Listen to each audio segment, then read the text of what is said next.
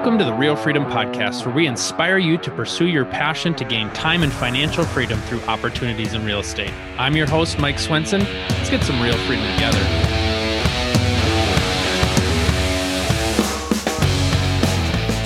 Welcome, everybody, to another episode of the Real Freedom Podcast. And today we're going to talk about mortgages, mortgage notes, and investing. And so today I've got Chris Seveney here and uh, he has 70 investments and he's been a real estate professional for more than 20 years uh, developed over $750 million in real estate. As uh, the son of a lifelong educator you now want to share note investing and your knowledge of that for first position performing and non-performing notes. So you have a master's or getting your master's degree from georgetown university been able to build your investment portfolio to over $5 million for notes and your real estate portfolio to over $7 million. Lots more for us to talk about, but thanks for coming on the show, Chris. So excited to have you.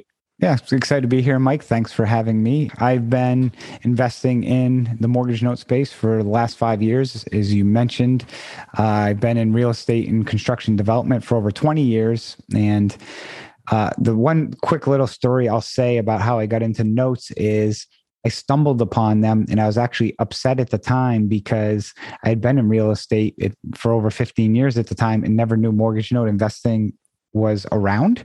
And then I got heavily involved in it because of the ability to be able to do it from anywhere in the world at any point in time. And I started doing it. And one of the things I want to do is start sharing a lot of my knowledge that I get from mm-hmm. that and, you know, so forth. And we launched podcasts as well that uh, at the end I can tell people about uh, from that perspective. Yeah, the Good Deeds Note Investing podcast. Yeah, so you know, one of the things that I like to share with people, you know, we talk about building wealth, gaining, you know, time and financial freedom through opportunities in real estate. And another big part of that is I want to share where people have come from because what I want to mm-hmm. have happen is, you know, there's so much opportunity in the real estate industry. I want somebody to say, you know, based on my skill set or knowledge, like maybe I haven't quite found my fit, but now I heard Chris's episode and Chris's background. That really clicked for me, and that makes sense. You know, so why don't you just share a little bit about your background and kind of how you got to where you're at today, um, to to maybe inspire somebody who's listening to say, yeah, that that path makes sense. I like that. So the first thing I'll tell people about inspiration is it does not matter how old you are. You know, I'm 46 years old. I'll be 47 later this year, and I didn't start investing in my own portfolio till about 2013 and several reasons why. I do come from, you know, I had a civil engineering degree out of college. I graduated in the late 90s. And I was working for large general contractors, uh, doing a lot of commercial projects. And anyone who's ever been in that business, especially back in the 90s, 2000s, um, when the economy was good, is you were working at least 60 hours a day you know you it was expected to work saturdays mm-hmm. the work life balance back then compared to now is significantly different and it also kind of handcuffed you where you weren't really had the time or the energy to want to do things on your own, especially if you're working that many hours, you know, family time and everything else. You know, it truly was almost impossible. Uh, so in 2000 and uh, and in 2008, uh, you know, I'll share a story about where I was at in my life was uh, I was a week after Lehman Brothers collapsed. I was working, I'd switched jobs a year prior um, because I was overstressed and wanted to be close, work closer to home. So I took a new job with a different developer. And a week after Lehman Brothers occurred, the crash, uh, I walk into the office on a Monday morning. I was usually the first one there, but all, all the executives were there. So something, I'm like, oh, what's going on? Their mm-hmm. cars were there, but they weren't there. And all of a sudden they come in at like 9.15 and come in my office close my door and say essentially hey look about two-thirds of the office is getting laid off today. Uh, you're not one of them but here's a contract that uh, basically extends your employment till thanksgiving essentially um, to uh, finish up your projects and then basically go on your way. And there's a potential it could be extended but they never told you like how long. Mm-hmm. and for people around that time you know the market kept crashing uh, and about two weeks later um, my wife at the time came to me and said she wanted a divorce. So kind of world's crashing down. Yeah. Literally that December 1st, I hopped in the car. I went back to my old company, but drove down to DC and started from there. Uh, since that time, I've gotten remarried. I have two wonderful kids. And like I said, in 2013, we built our primary residence. Uh, and then we had a lot of equity based on the time we built it. And my boss at the time, I was working for a different developer at Switch Jobs, had rentals in San Diego. And he asked me how many rentals I have. And I said, none. He's like, hmm. dude, how are you going to retire? Like, you need to get into real estate investing. So he sparked my interest. And I know I'm kind of long story short. Uh, I started buying some rentals and doing fix and uh, basically buy and hold rentals where we'd renovate them.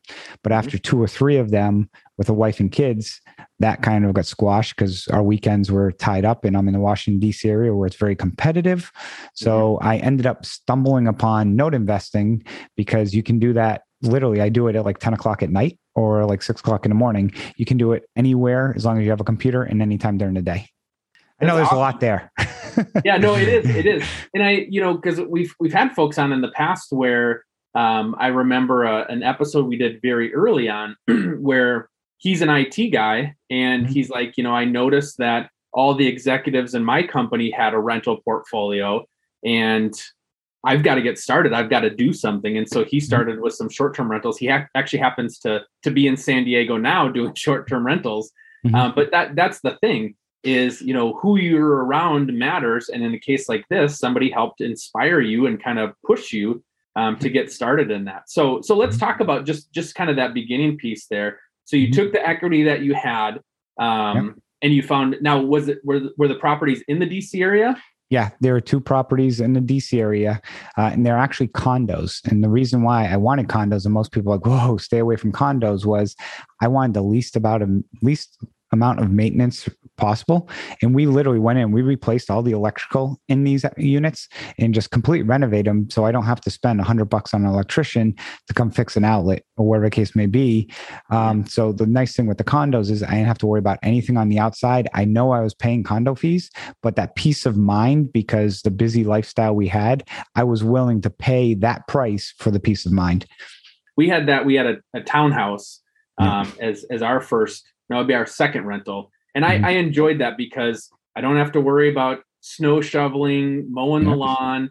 Um, it mm-hmm. was newish construction at the time, mm-hmm. so you know the the siding, the roof. We don't have to mm-hmm. worry about any of that stuff. I think I would get a call maybe once a year, maybe every 18 months of you know water heater or furnace or something like that. But there was no maintenance, so I was able to self manage that. So there there is a piece. Yeah, you're paying the price, um, but mm-hmm you may have paid that to a property manager you may have paid that to maintenance crew.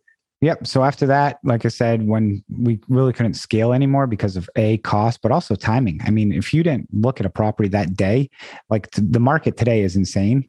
It's almost always been like that the last seven years here in dc uh, because especially certain areas or neighborhoods that people want to be in. Uh, so I stumbled upon on the website Bigger Pockets uh, mortgage note investing. And I was like, what is this? And I'm like, wait a second, you can actually buy somebody's mortgage from a that was originated at a bank and pay it at a discount and basically, you know, don't have to worry about the tenant don't have to worry or the borrower um, you know calling you to fix a toilet fix a roof leak because you know if you own a house you know and something happens you don't call your lender. It's like it's your house. You know all you're doing is collecting those payments yeah. assuming that they're getting paid. Um, and that's where there's the difference of there's performing notes which you know people pay on a constant stream. And then there's non-performing which the one thing I'll mention that blows people's mind is most people think, oh, if I miss a one mortgage payment, oh my God, they're going to come throw me out of my house. We have borrowers who haven't paid in three, five, six, seven years, haven't oh, made wow. a mortgage payment. So when we talk about distressed, we're talking about serious delinquency. And our goal throughout this whole process is always to try and keep them in their home. Uh, mm-hmm. for you know the social good. I mean, the name of my podcast, "Good Deeds." Um, you know, it's pun on words because mortgage is a you know has a deed attached to it. Um, but i mean that's our philosophy and it's what we've been doing. And it's a business that's actually very scalable uh, if you have systems in place. And that's one of the things any real estate business um, you know if you put good systems in place and being a i'm a civil engineer not an it guy but i'm just very structured on everything. And that is something that allows people to be very successful um, in that space. How did you move from um, you know i'm listening to the podcast and now i'm i'm in the game so it was typical engineer analysis paralysis. Uh, I did about six months of studying. Uh, I built like this crazy financial calculator that took me like, I probably put like over a hundred plus hours into it, which was so overkill, but I wanted to make sure I covered every single base. And I look back now and because I've looked at so many assets, I don't even kind of need to use it anymore. It's more of a reference, but it allowed me to think a lot about that process. So after about six months of um, studying, I finally pulled the trigger and I took money from my solo 401k so mm-hmm. I took my own money from my own retirement account, which was a whole nother animal that I never knew when you left a company that you can actually roll it into an IRA or you know manage it yourself. The only options they ever tell you is keep it or move it to your new company. Mm-hmm. Uh, so I took um, it was probably like 25 grand. It wasn't a lot. Um, and again, the numbers might fluctuate up or down a few thousand dollars. I can't remember the exact number, but roughly around 25,000 to buy these four loans and they were one of them was performing, one of them was actually in bankruptcy, which they were paying in bankruptcy, and two of them were non performing, but they had very low balances. So the mm-hmm. balances on these loans may have been like 10 to 15,000, but the house values were like 100,000. So the houses had equity. So hmm. from a risk perspective, okay, what's the worst thing that can happen is basically you get them on a repayment plan or if they just completely ignore you and you're foreclosed, you would get paid off that balance at foreclosure. So I viewed it as a very low risk, um, you know, type of investment. That so I would kind of make sure I wouldn't lose money or my initial investment. Okay, so then just just to clarify, and for somebody that may not be tracking this, yep. um, you're basically taking the four loans that were on the four properties. You're saying, mm-hmm. hey, instead of XYZ bank or XYZ lender um, having the, the mortgage on that, you're buying them out and now you own that. And so then, yeah, if the property mm-hmm. goes into foreclosure, they sell it. Now they cut a check to you versus where they would yep. cut a check to the so, bank. But because there's equity there, the likelihood of getting your money back is strong. Yeah, correct. So think of you're just stepping and this is what blows everyone's mind i'll just use wells fargo. Um, you know no no association with them. Um, i do have an account with them but you know so wells fargo might be like okay they own the loan so you're paying wells fargo. And also wells fargo will do an assignment. Most people probably have had this happen in the past where your payment where you send your payments might get changed or something. Mm-hmm. basically your loan is probably getting sold to from one bank to the other. So Wells Fargo might sell it to PNC, PNC might sell it to Truist, um, one of these other banks. But if they see that there's a potential for any risk on it, that sometimes will make its way to Wall Street, which will go into a securitized, and then it might work its way down like anything it funnels down to main street so eventually i'm just stepping in the place of simple example wells fargo so mm-hmm. instead of basically you cutting a check to wells fargo every month you're actually cutting a check to me and people will the two questions people always ask are why would you buy something that they're not paying on and why would a bank sell Mm-hmm. Um, so the answer to the first question is because you're buying at a significant discount. If somebody owes twenty thousand dollars, you're not paying twenty thousand dollars for that note. You could be paying anywhere from five to fifteen thousand, depending on the state and many different factors. So, but by buying at a discount, it allows you more negotiation to work a new payment plan out with that borrower um, mm-hmm. because your amount of skin in the game is less. The other is why banks sell. And when you look at loans or hedge funds, as I'll use more, are the ones we buy from, it costs the same amount of money to manage a loan on a million dollar house, a million dollar loan, as it does a $20,000 loan. What do you think the bank's are going to pay more attention to? You know, and, and yeah, and look at every employer in the United States today, and what is their biggest problem? They can't find enough people. So a lot of these loans almost get forced at we don't have time to manage them.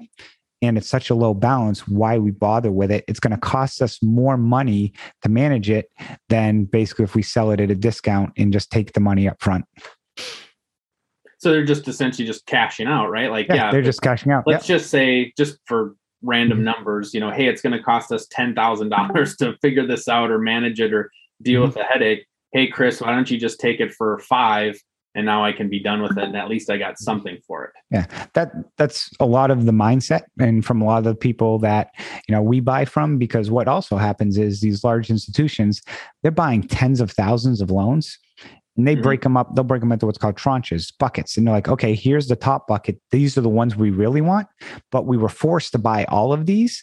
So these aren't our cup of tea. And maybe it's a certain state they don't like. They'll carve those out and then they sell them off. And then they they'll make money typically when they sell them because they were at the top of the food chain. But then also they'll keep the ones that they want at the top of the food chain and uh, like I said, spin off the other ones. Mm-hmm. It's no different than say you're buying a portfolio of rentals from one person and seven of them were one town and the eighth one was in another town. It was a little further away than your property manager wanted to go. You're like, you know what? Because I'm getting such a great deal, I'll buy it, but then I'm just going to turn around and sell it to somebody. It's the mm-hmm. same theory. Yeah. So then what happens when you uh, acquired those? Are you calling up the homeowner and saying, hey, I'm, I'm this guy, Chris uh, I've now got the mortgage here. Let's talk. How, do, yeah. how does that process work? Yeah, hell no, first off. uh, and the reason I say that is, you know, the CFPB, you know, um, Consumer Finance Protection Bureau, and all RESPA and all the laws. Like when you go to get a mortgage, you know, you sign like 4,000 pieces of paper, um, mm-hmm. all the disclosures and so forth. Uh, this industry is heavily regulated and it's that's one of the I don't want to say downsides, but something to be aware of is you really got to know the rules. So the first rule in note investing is never service your own loans, which is never collect the payments, never call the borrowers. Um, now, if they reach out to you because they know you own the loan, that's you know, of course, you can have a conversation with them, right. but you pay a company to collect those payments typically costs call it 25 bucks a month per loan but they're also they're making the phone calls. They're sending the monthly statements. They're applying when a payment comes in the principal versus the interest on the loan. They're sending out the 1098s to the borrowers. They mm-hmm. handle that whole process. Now i'm a big fan of working on your business i mean you know not in your business. Mm-hmm. so why do you want to be sending out monthly statements? And then if somebody's late you have to send a late notice because if you don't it's a violation that you can get fined every time you don't do it. So you know in software to use that stuff it's you def definitely right. leverage definitely, the people yeah. that have gone before you and done that. Yes. So then, so then, how how does that work on the back end? So they essentially now you're you're hiring them, they service the loan, yep. and then how does your money come back to you? They, so every month or quarter, or how does that? Yep every pretty much every month um, you know the servicer you know i've got right now a little over 250 loans under management and i have them between uh, three different servicers right now um, because of like different states. I like different ones in different areas. But yeah, every week they take the remittance, the payments from the prior week. They'll send me like, here your payments from last week and just deposit it right into my bank account. And I can log in and see like, you know, which borrower paid, which one didn't. Very similar to, again, people who have rental portfolios.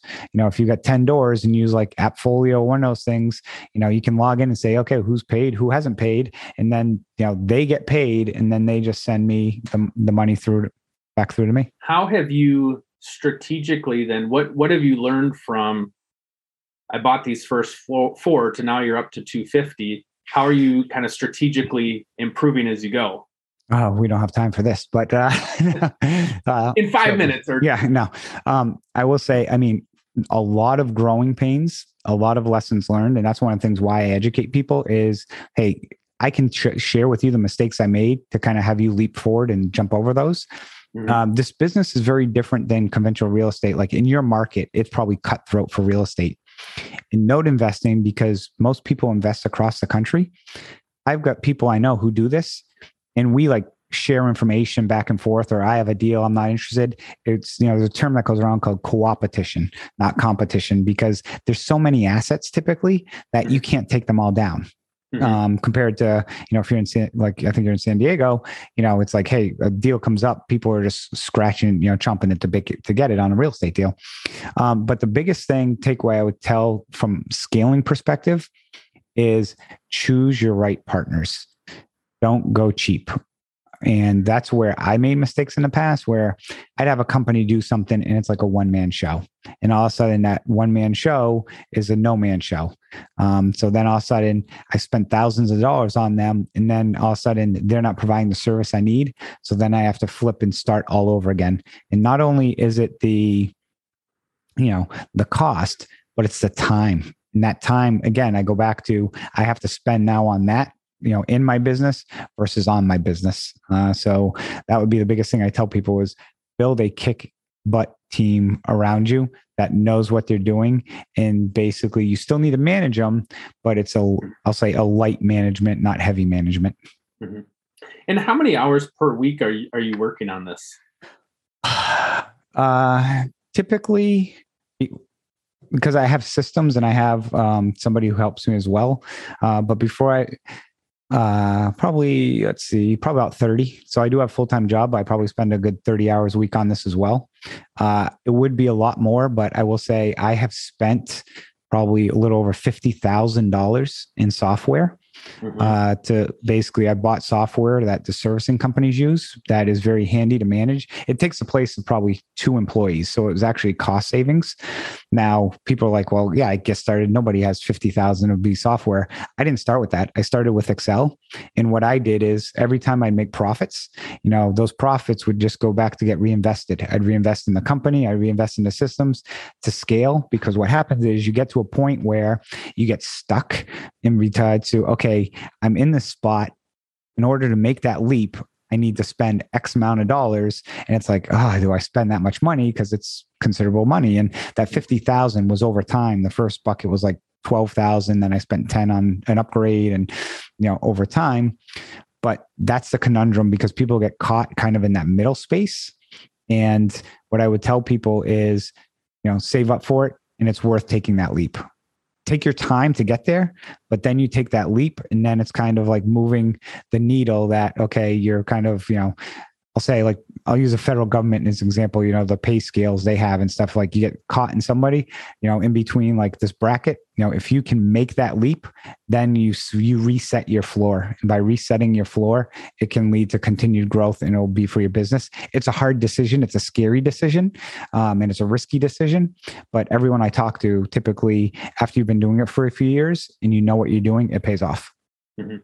Yeah, we often talk about uh, in the real estate business, like breaking through a ceiling of achievement. Like you've hit that mm. plateau and you know mm. to go from this level to this level, I've got to do something different. Otherwise, you're just going to continue on that plateau. I'm going to steal that breaking through the uh, ceiling, of, of achievement. achievement. Yeah, I'm writing that down and stealing that. awesome. I, I didn't come up with the phrase, so I don't need okay. to take credit for it. But uh, where do you plan on taking the business from here? So you're up to uh, five million right? Yeah, it's actually grown even since then. It's probably okay. doubled since that time. Okay. Uh, right now, we are working on uh, even scaling that significantly greater. Uh, to uh, greater lengths. We're in the process of starting to scale with additional team members to bring on board. Uh, and I'm a big a proponent of you know slow growth in the sense of you know just don't scale and then figure it out later. Um, mm-hmm. i've been master planning for since 2020 um, you know i did finish my uh, my master's at georgetown and my thesis was actually on raising significant money for a fund to invest in mortgage notes. So i wrote my thesis which was my basically business plan that i was just going to take and implement at a later date. So that's what i'm focused on right now is looking to eventually scale this to a level where we're going to build out a staff of um, you know five or six employees and really bring on a team of experts and uh, to really focus and manage manage to allow for the growth we're looking for. And then at some point, do you feel that you're going to kind of kick kick the day job and go jump in on this full time, or do you always feel like you're going to be doing both buckets? I'd love to, um, but also hopefully nobody from my day job listens to this episode. Um, but no, eventually, uh, we don't have a large Massachusetts contingency of our so, listeners. So yeah, so um, but uh, no, joking aside, yeah, I mean, eventually, yes, it's my passion. I but my what I do within my full time jobs world of real estate construction development, I mm-hmm. love that too. So I'm fortunate where I'm not in a position where I'm one of those people like, oh my god, I hate my day job. I dread going going to it every day. Just please, Calgon, take me away. If you remember mm-hmm. those commercials, you might be too young for those, but uh, older listeners know what I'm talking about. So eventually, yeah. I mean, that's the master plan on things. When that occurs, is still something that I need to map out and develop. And like anything in life, you know, whatever you plan, you know, make sure you have a plan A, B, and C because life always throws you a curveball. Yeah.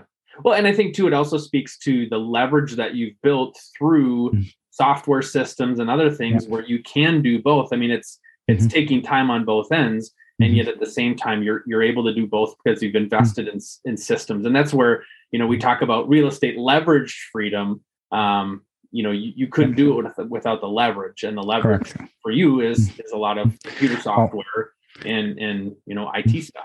Yeah, and the other thing I'll mention too is, you know, we've got a portfolio of notes that you know, say there's 250 of them. The average price was 40 grand, so we're it's 10 million dollars.